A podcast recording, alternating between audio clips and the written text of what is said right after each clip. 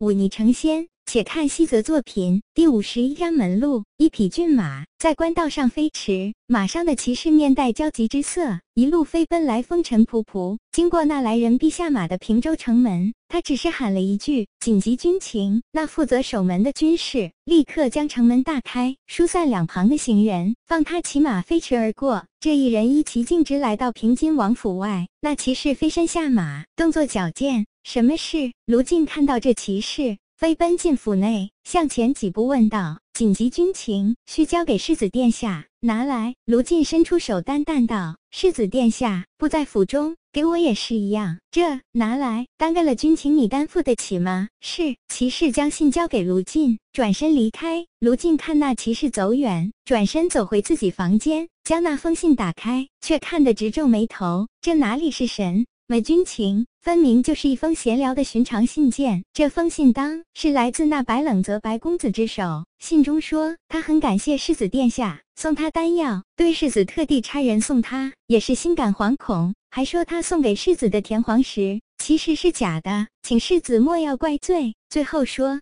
他要去当剑宗，有朝一日学成归来，定要与世子好好切磋武艺。还说愿意替世子殿下荡清左右，诛杀仇人。这信写的简直若小儿涂鸦，不仅字丑，语法还不通。也亏得世子殿下这么器重这位白公子，没想到却是一个大字不识几个的粗鄙之人。什么乱七八糟！卢静将信叠好，放入怀中。晌午时分，卢静将信交给陆冲，陆冲看了几眼。轻笑道：“这家伙都走了，还写信来消遣我，而且大胆冒充军情。若他回来，需先打五十军棍。”卢进不疑有他，却没看到陆冲眼底的一抹冷意。这封信上的内容看似胡闹、狗屁不通，其实却另有隐情，只怕也唯有陆冲才看得懂。前面几句。确实是瞎诌不假，可是那句“多谢世子殿下差人来送”和后面那句“田黄是假”才是白冷泽要说的事。陆冲从未派人去送那白冷泽，既然白冷泽说有人去送，那么这去送行的人就一定不是他陆冲的人。而且再联系上后面那句“田黄是假”，那天黄分明就是真的。这一点陆冲比谁都清楚。既然白冷泽说是假的，那么他要说的恐怕不是这田黄，而是另有所指。有一个人背着陆冲派人去送白冷泽，而且联系上田黄是假这句话，搞不好就是说世子身边有人，是不可信的。而且这人还派人去送了白冷泽，去送他做什么？想必绝对不会是什么好事情。若到这里还看不出来，最后那句替世子殿下手刃仇人，就可以看得一清二楚了。这人分明是仇人所派，留在世子身边的卧底。陆冲深吸一口气，脸上不动声色，心里却已经掀起了惊涛骇浪。再联想到之前那清溪丹宗无故来北地，要替自己的炼丹和白冷泽说的装纨绔之事，陆冲心里已经想出了个大概。看来这戏还要继续演下去。陆冲眼睛里寒芒一现，却假装无事，对卢进说道：“替我回信一封，就说他的信我已收到。混小子胆敢乱报军情，这五十军棍我替他记下了。还有，告诉他本世子对那清溪谷。”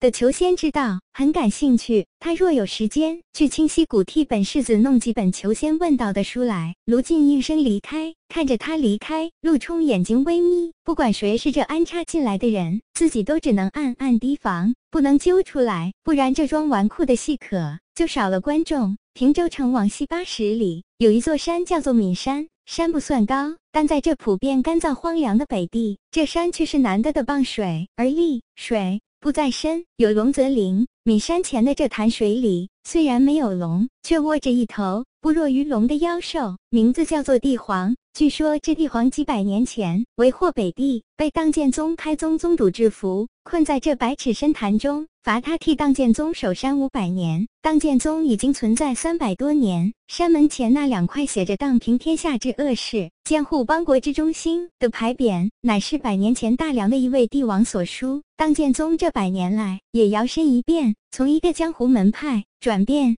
为一个既插手江湖。又与军队关系密切的特殊存在，一方水土养一方人，一个闻名于世的门派，同样可以养活一方百姓。数百年时间，当剑宗周围那一片荒野，也慢慢的成了市镇，逐渐繁荣起来。本是世外仙地，现在却成了凡夫俗子市井乡民的聚集地，也不知是好事还是坏事。这天，当剑宗山门前的这座剑林镇上，来了一人一马，人是身材消瘦的年轻男子，大约十六七。岁，而马同样是瘦马，只是那马鞍颇为不凡。这人衣着朴素，他下了马来，走到一处酒肆，将马缰随手一扔，坐到桌前喊道：“小二，可有酒有肉？”是这样的旅人，一天怎么也得来十几个。那店小二早就司空见惯，他弯着腰走过来，谦卑道：“客官要什么酒？我们这有上好的烧酒和米酒，都是自家酿的，这十里八乡的远近闻名。至于肉食，有新烤好的肥羊肉，不知合不合客官口？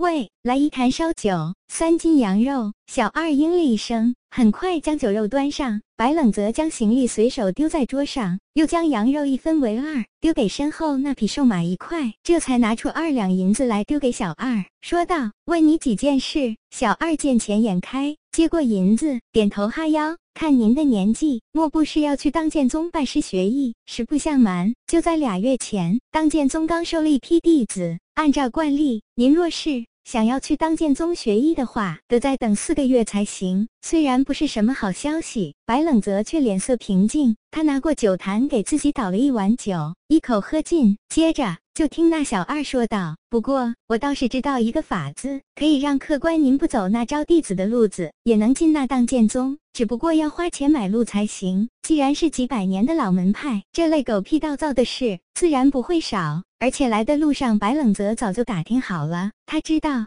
这家酒肆的老板娘其实是当剑宗中一位执事的妹妹，否则这剑林镇寸土寸金的地方，这老板能在这里占一个酒肆？说说看。白冷泽脸色平静地问道。是是，小二看着买卖有戏，接着说道：“我们老板娘在当剑宗有些关系，只要客官花钱铺路，可以让当剑宗中一位上师来这里一趟，破例的收您做一名记名弟子。记名弟子。”白冷泽放下手中的碗，斜眼看了那小二一眼。记名弟子就不错了。须知这山上亲传弟子一共就那么几十位，而正式弟子也不过才几百人。这每年上当剑宗拜师学艺的有多少？只怕有好几千。能混个记名弟子，已经是天大的福缘。再说了，若客官您舍得银子，再使些手段，未必成不了那正式弟子，乃至亲传弟子呀。这话在理。白冷则轻轻一笑，说道：“快快引路，记名弟子便记名弟子吧。至于钱财，老子就不缺钱财。”